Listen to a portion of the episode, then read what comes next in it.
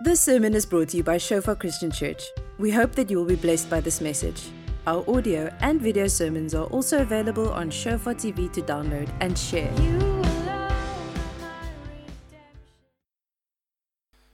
Amen. Amen. Um, just want to. Yeah, my name is George Nicholas Louwrens. I think it's on the board. Um, for those of you that don't know, don't know me, I'm the young adults pastor. So anything, if you've finished studying and you're married and don't have kids yet, then I'm your pastor. Um, anything in between? Yeah. Uh, me and my wife, we live here in the Boord in Stellenbosch. And uh, I just want to give a welcome to, to the guys doing MTP, our ministry training program. You guys are welcome here. Um, where are they? There. And they, they split. um, but you guys are so welcome here. All our first, the, the, the, guests that we have here, the people that are visiting us for the first time, you guys are so welcome here. Um, and uh, we also want to welcome the, the guys streaming in. I think over the holidays we're going to get more people streaming in as the students go away and on holiday and stuff. Uh, so yeah, um, it's really an amazing privilege for me to stand here and to to to present the word to you this morning. We're going to be walking through the the, the, the, book of we're walking through the book of Ephesians and we're in chapter four now. So we're going to see what Paul has to say for us in chapter four, but.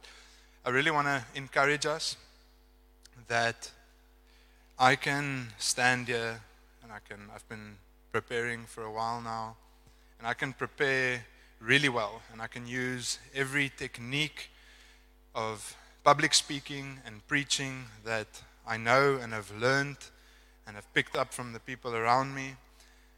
But what makes what bears fruit is when the Holy Spirit does something in our hearts. I can present the word, but it's the Holy Spirit that does it in our hearts. So I, I ask this morning that you open your heart. Not necessarily to only what I'm going to say or what the word is going to say, but what the Holy Spirit wants to do in your heart.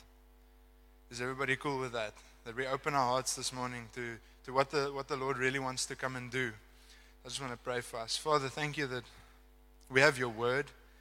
Thank you that we have the Holy Spirit that we have you as Father and that Jesus Christ died for us, that we may come together today as your body. Father, I commit my words unto you. I commit this congregation unto you sitting here before me today. And Father, we really want to walk out changed by your Spirit. We want to look more like Christ when we walk out here today. Or at least start the journey to looking more like Christ today. So, Father, we just commit this time to you. Father, we say, have your way, work in us. Father, we love you and we need you. We're so dependent on you. And we pray this in the name of Jesus Christ. And everybody says, Amen. Okay, let me just get my slides right here. Okay. So I'm just quickly going to run through with us um, what we've been saying up to now, uh, what CS, CS has preached the last three weeks on Ephesians 1, 2, and 3. And I'm going to go a bit into detail, and the reason for that is um, he starts chapter 4, Paul starts chapter 4, and he says, I therefore, and it's not just a small therefore, it's a, it's a big one because he's saying everything that I've been saying in the last three chapters, I'm going to, therefore, there's something that has to flow out of this. Um, so I'm going to recap in a bit of detail. So hold on. We're going to go for it. Show me if I'm going too fast. Um, but may the Lord be with us. Okay. the first thing that Paul said um, in Ephesians 1, verse 9 to 10, it's there on the board. He said, Making known to us the mystery of his will according to his purpose, which he set forth in Christ as a plan for the fullness of time, to unite all things in him things in heaven and things on earth. And he says God has an eternal plan, he has a mystery which has been revealed through Christ. And this mystery is that all things are going to be united or gathered up in, in Christ. And he goes on in chapter 1 and he talks about the blessings and the inheritance that we have, and basically saying that you fit into this plan.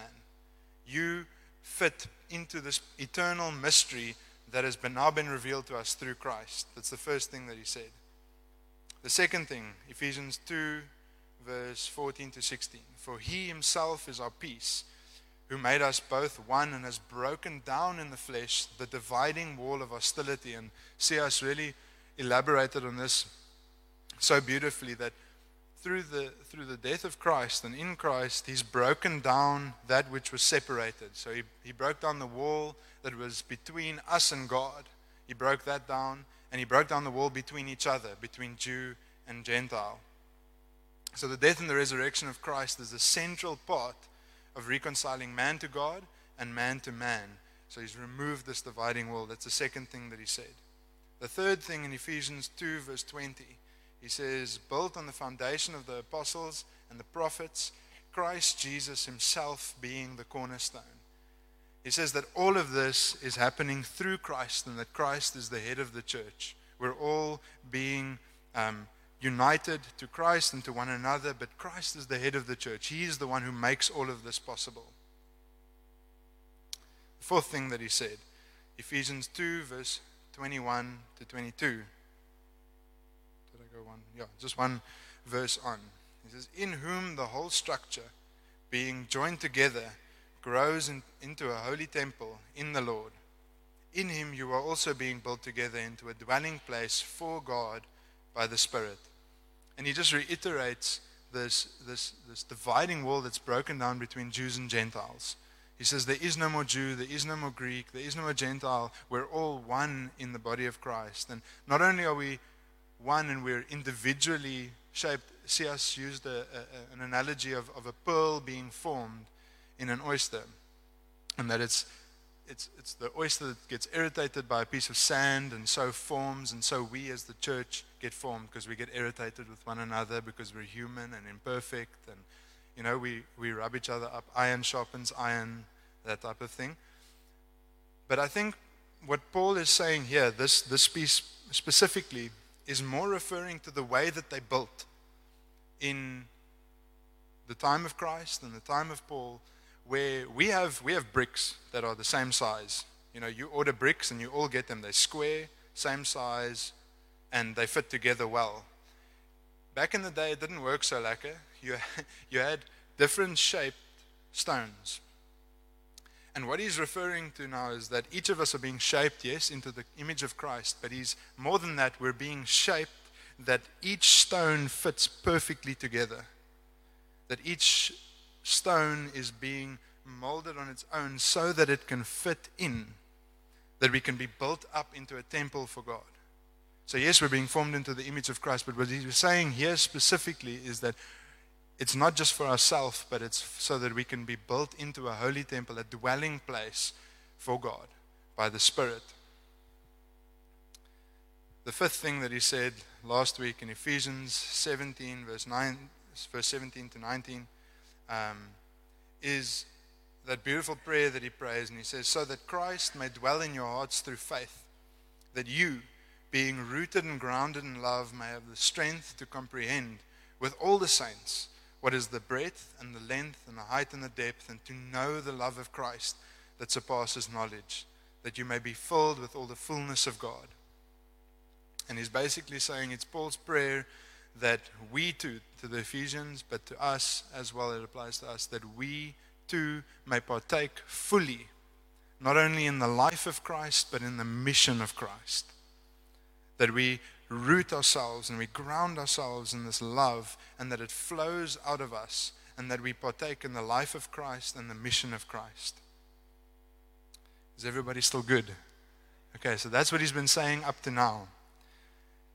And that's why every all of that, he says, I therefore, a prisoner for the Lord. So taking all of this into consideration, he's going to move move on. And and, and Ephesians 4 is like the hinges of a door. It allows the door to open and to close.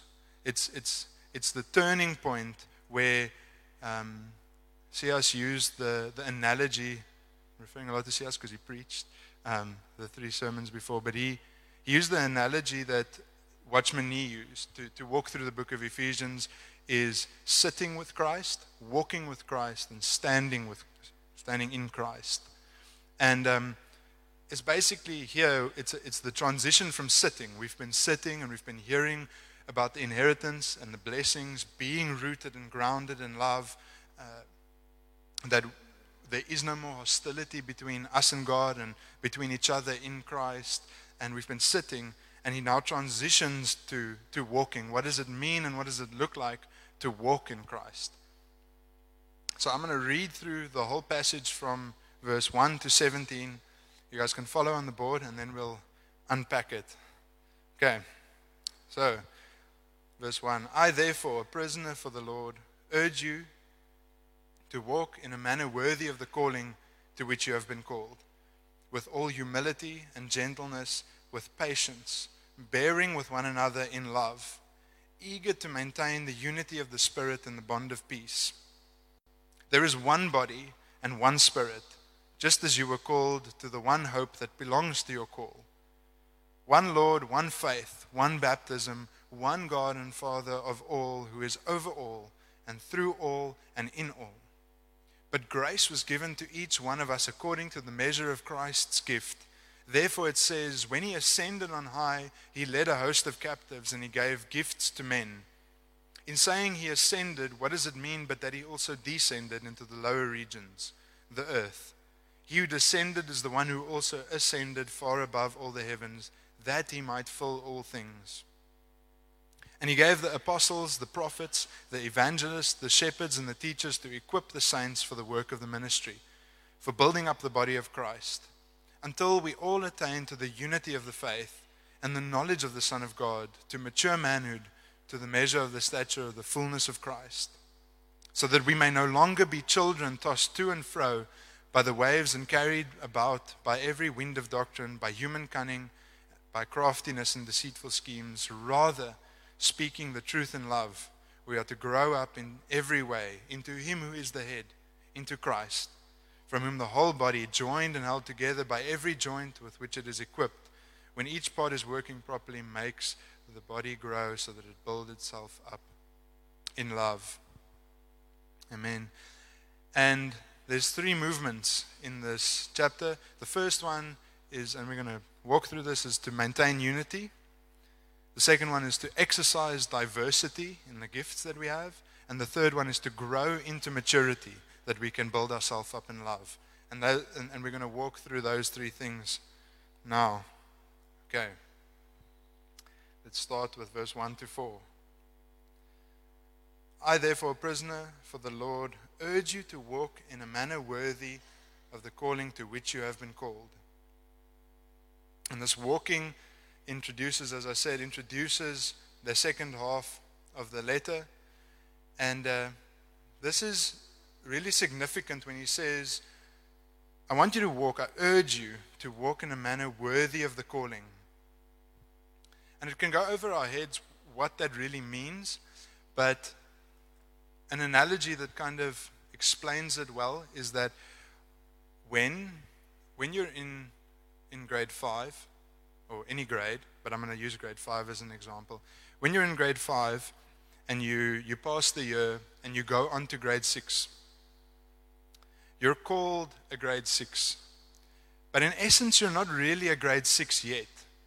Because to be a grade 6 you need certain skills and knowledge you have to have written certain tests and tasks handed in. There's a certain maturity that you need to grow into to be a grade six. Is everybody following me?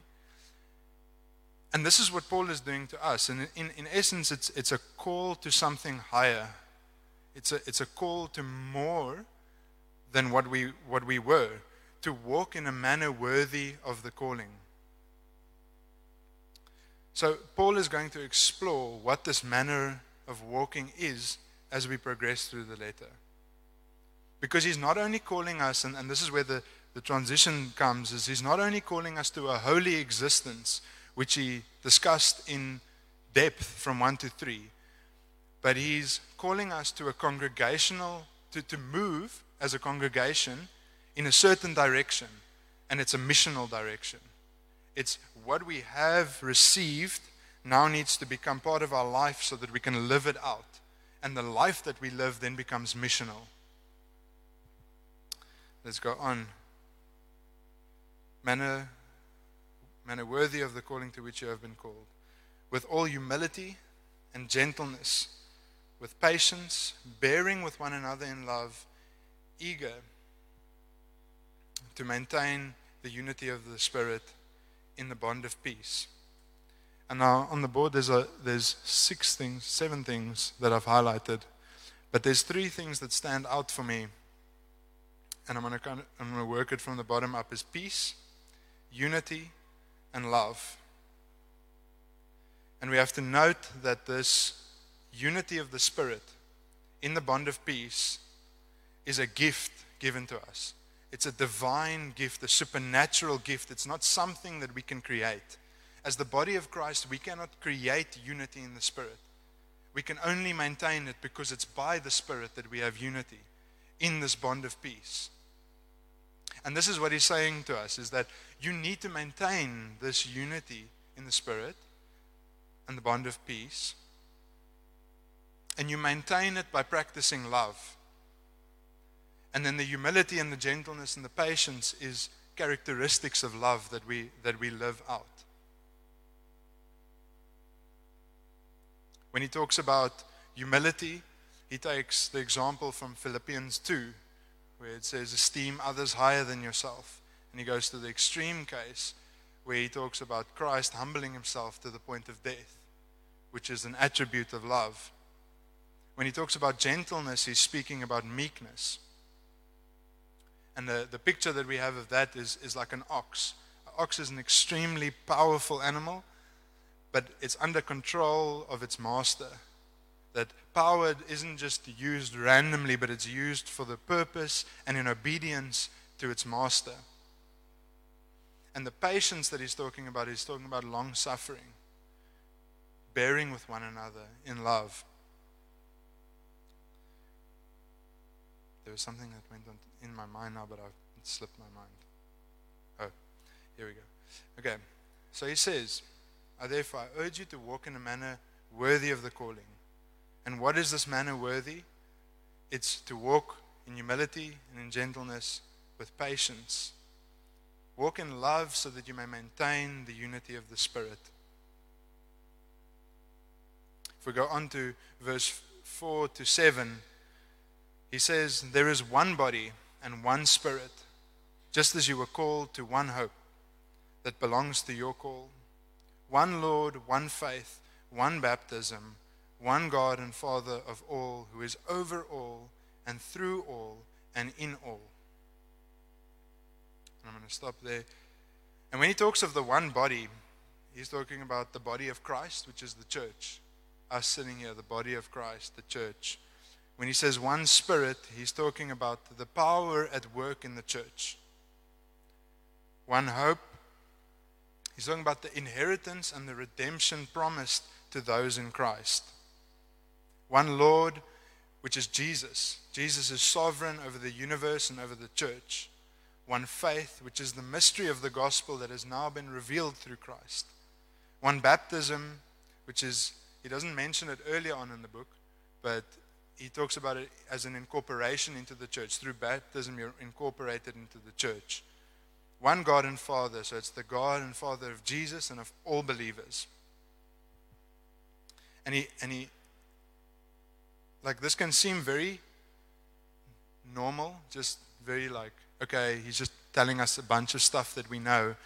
But he's reminding us of that all of all of this, all of this that we're walking towards, this manner of of, of walking this, this manner that is worthy of the calling, um, the, the love that we have, it's all in Christ. There's only one body, there's only one church, there's only one Christ, there's only one Messiah and one God. And remember this. Remember this. And then he goes on to say, But grace was given to each one of us according to the measure of Christ's gift. And verse 8 and 9 it says, Therefore, when he ascended on high, he led a host of captives and he gave, gave gifts to men. In saying he ascended, what does it mean but that he also descended into the lower regions, the earth? He who descended is the one who also ascended far above all things. And that piece that is in brackets is, is basically re emphasizing the sovereignty of Christ. That Christ is above all.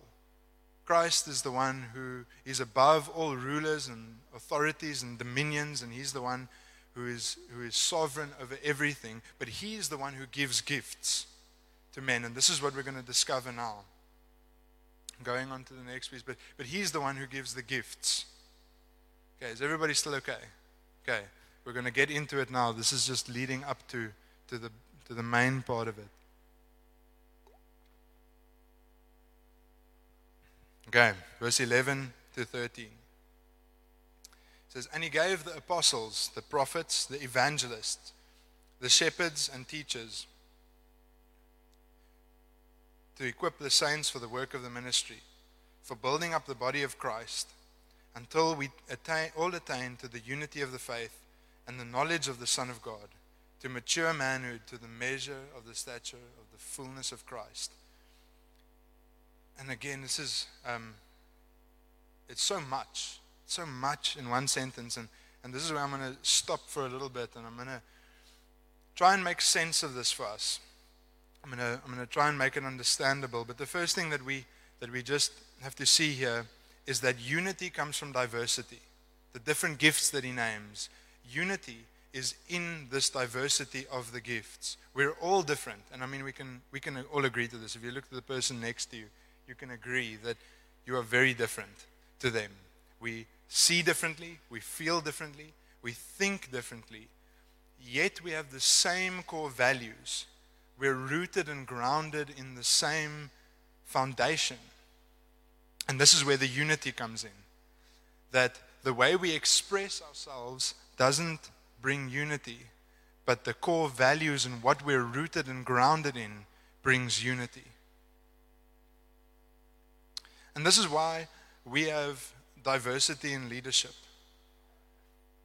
And, and, and I felt the Lord um, speak to me in terms of just proclaiming this, in a sense, prophetically, and saying that, that we as leadership are determined and committed to fulfilling the fivefold all the apostles, the prophets, the evangelists, the shepherds, and the teachers. And this is where we're moving towards.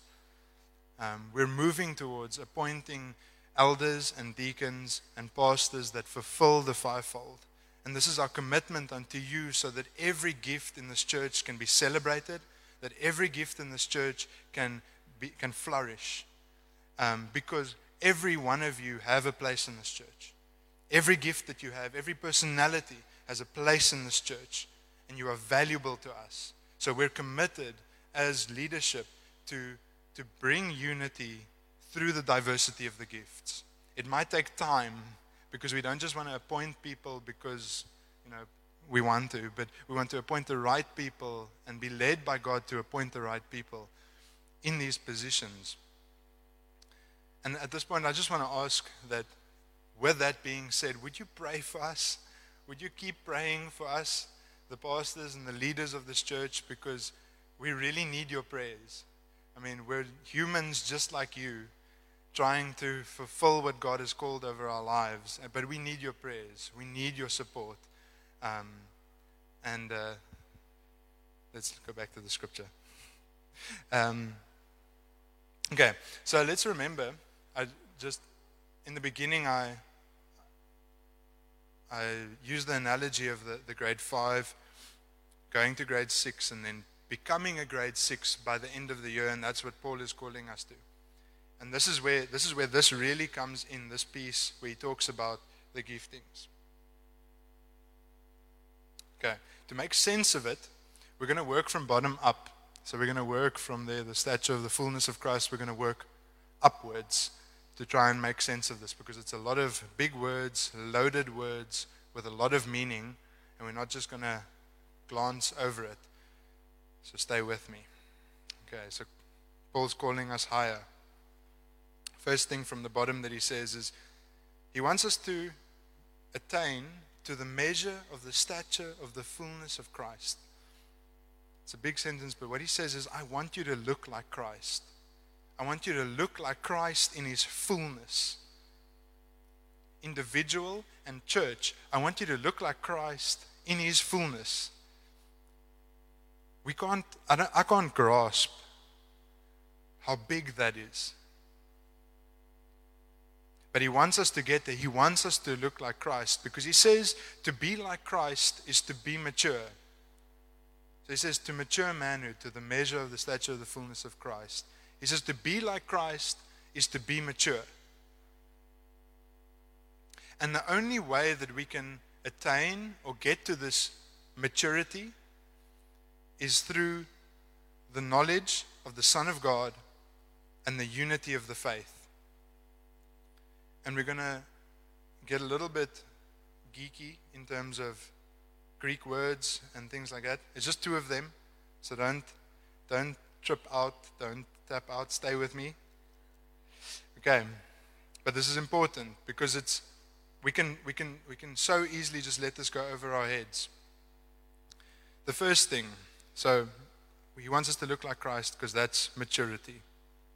And the way we do this is through the knowledge, knowledge of the Son of God and unity of the faith. When he talks about knowledge of the Son of God, he uses the word there, epignosis. Now, this word is talking about an intimate, experiential knowing of the Son of God. It's not just reading and just, okay, I know who Jesus is. He's the Son of God. It's an experiential, intimate knowing of the Son of God.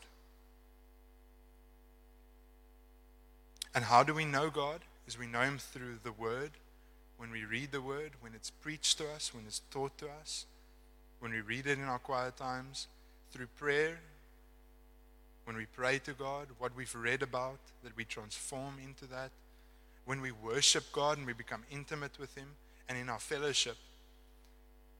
This is how we grow experientially in the knowledge of the Son of God. The second thing is that if we're going up, is to, be, to attain to the unity of the faith.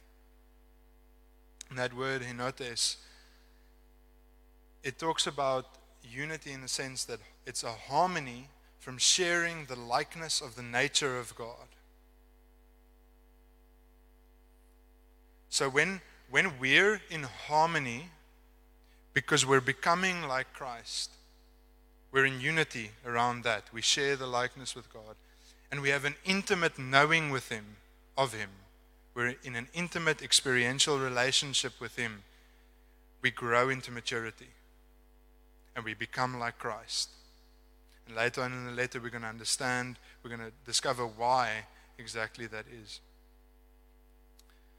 But to do this, to, to, to attain this unity of the faith, to be intimate with God, know Him intimately, and all be on the same page surrounding those things, we need to be built up and we need to be equipped for the work of the ministry, which is done by the apostles and the prophets and the evangelists and the shepherds and the teachers.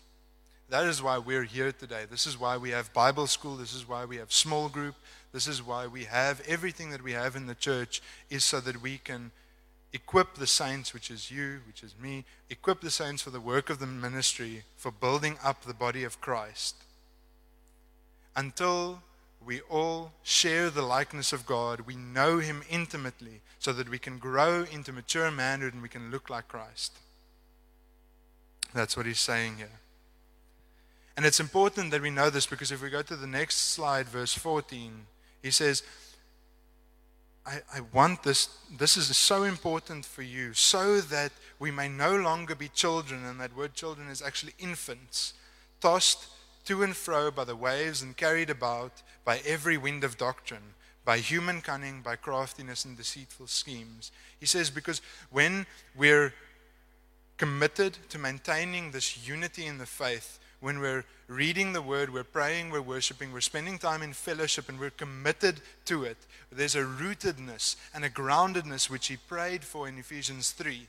He said, I want you to be rooted and grounded in this love, in this community, in the word and in prayer, in fellowship and in worship. I want you to be rooted so that you may not be tossed to and fro, so that you may not lose hope, that you may not, when every wind of doctrine comes, be knocked off your path, but that you may be rooted and grounded in this love, that you can comprehend what is the height and the depth and the length and the breadth of the love of God.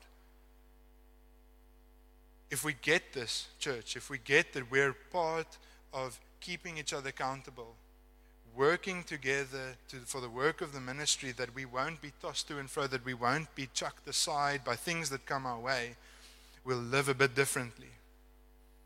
And if we embrace this being equipped, we'll be able to remain steadfast in the times of trials and storms and deceitful schemes and winds of doctrine. He then goes on in verse 15 and 16 to say, But rather, rather than being tossed to and fro, speak the truth in love. Speaking the truth in love, we are to grow up in every way into Him who is the head, into Christ, from whom the whole body, joined and held together from, by every joint with which it is equipped, when each part is working properly, makes the body grow so that it builds itself up in love.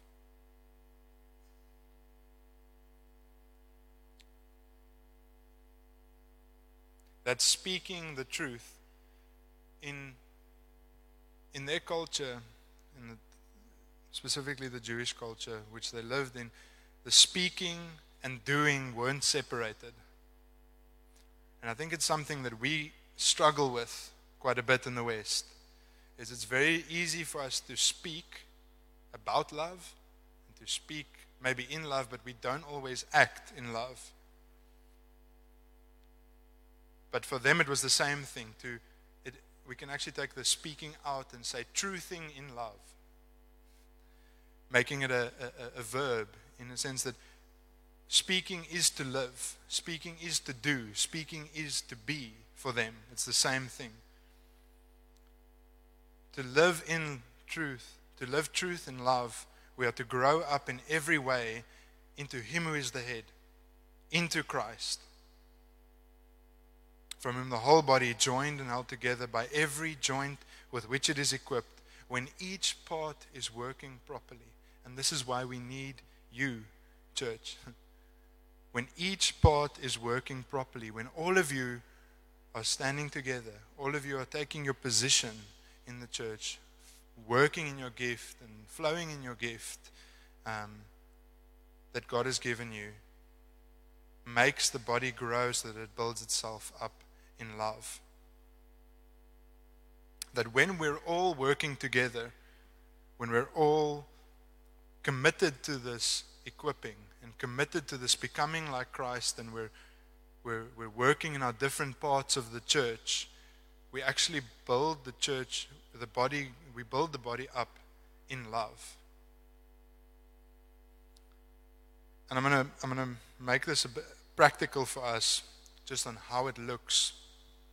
And in the last three weeks, I've, I've discovered uh, two, two people and it seemed at the beginning as if they were on completely opposite ends of the spectrum, just of where they were in, in, in their lives and what they did. But I, I found that they actually connected and they actually, their paths crossed. And um, the first guy that you'll see there on the board, the picture, that guy Langdon Gilkey. I don't know if every, any has anybody heard of him. Okay, nobody. Okay, so this guy studied philosophy at Harvard. Harvard. He, uh, during World War II, he graduated with a degree in, in philosophy, and thereafter went to go teach English in China. And uh, while he was in China, he was in a certain province during the war, and the Japanese invaded uh, the, the area where he was living. And at first, he was under house arrest, but later on, they, they created like an internment camp so it's, it's, not a, it's not a concentration camp. It's a lot more peaceful, but they did restrict food and water and standard of living. So where he was living, there was a lot of um, Westerners, teachers, uh, pastors, preachers, missionaries, a lot of Westerners that had moved there. Um, and it's basically like a, a block, like a, a, suburb, a block in a suburb. And there was about 2,000 people that lived in one block. And uh, he, this guy, Langdon Gilkey, wrote a book, um, The Shantung Compound, which is the story, and the name is Shantung Compound, the story of men and women under pressure.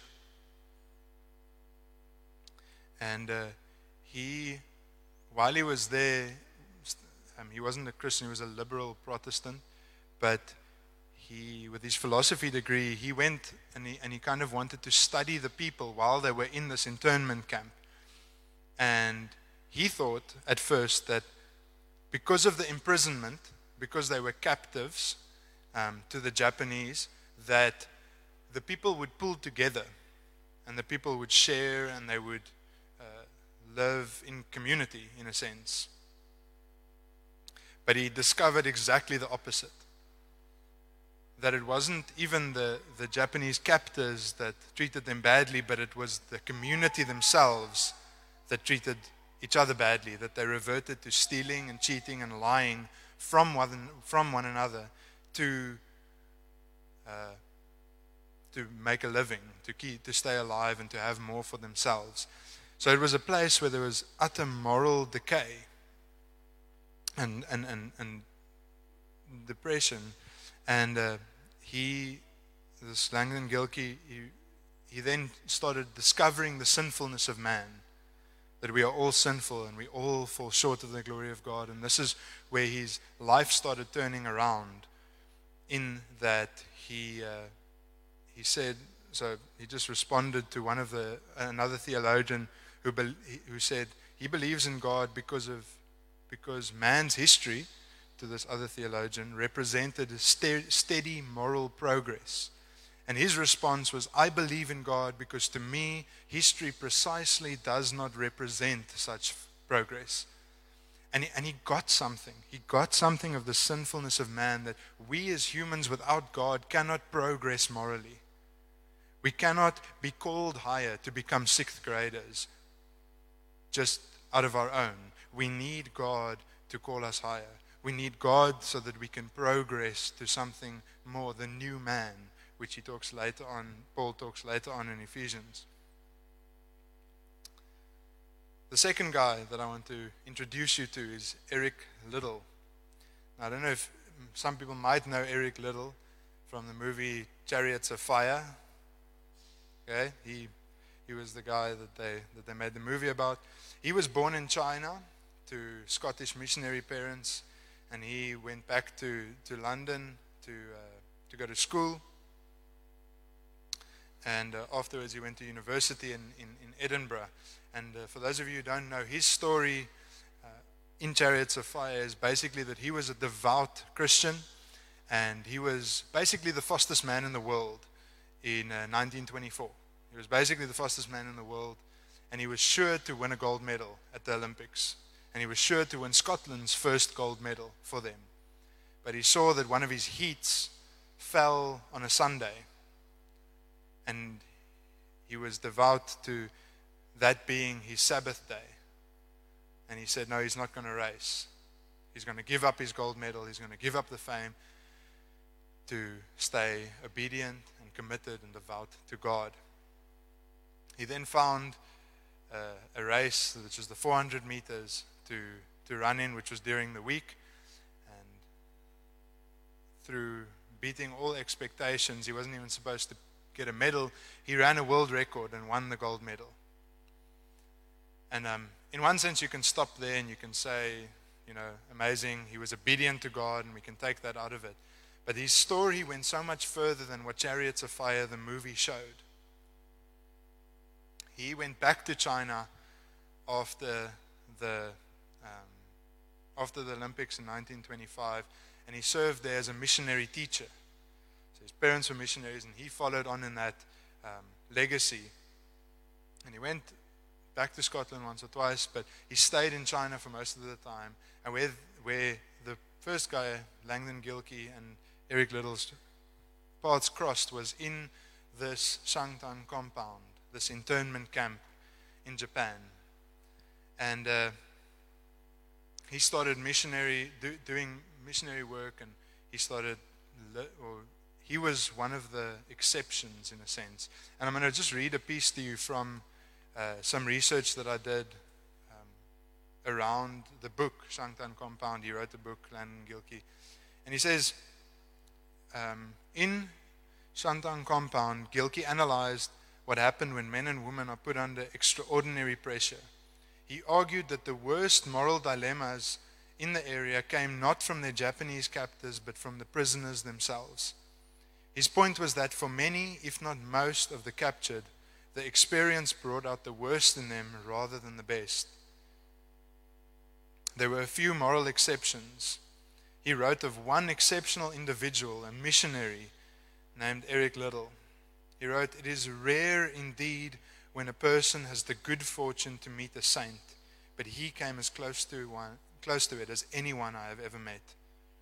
Gilkey described how Liddell had largely single handedly resolved the crisis of a breakout of teenage sexual activity in the camp. In the midst of a moral breakdown with no societal structures to constrain to restrain behavior, few even seemed to want to help. Gilkey made the observation that there was a quality seemingly unique to this missionary group that Liddell was part of, namely that naturally and without pretense to respond to a need which everyone else recognized and just turned away. Much of this went unnoticed, but our camp would scarcely have survived as well as it did without it. If there were any evidence of the grace of God observable on the surface of our camp existence, they were to be found here with the missionaries. Gilkey closed his words about Eric Liddell with these Shortly before the camp ended, he was stricken with a brain tumor and died the same day.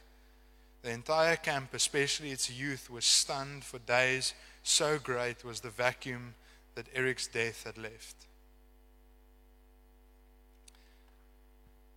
And, church, this is what it means to become a grade six is that Christ, Paul in the book of Ephesians, and Christ Himself is calling us to something higher in this town that we live in. To become like Eric Liddell. That last scripture that I read when each part is working properly, when you're building, when you're equipped, and you're in unity with your with the fellow saints, you're intimately, experientially knowing God, growing into maturity when each of those parts are working properly, makes the body grow so that it builds itself up in love. That as we build up in love, that we're seen for our actions and we're seen for our love for the people around us, that in very real sense, our town, our country, the world is descending into moral decay.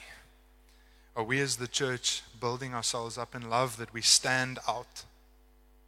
that we look like Christ, that people see hope, and that without the church there is a vacuum in our town and in our country. This is what Paul is calling us to. This is what he is saying. Commit to being equipped. Commit to spending time in the Word, to spending time in prayer and in worship and in fellowship together because this is so vital. This is so important for us to grow up to become like Christ. Because without it, we're just going to be meaningless. Without it, we're not going to influence this world. And he says this is the missional direction that the church needs to go in. Thank you for listening. Remember that our sermon audio and videos are also available on Shofar TV. Go to www.shofaronline.tv to download and share.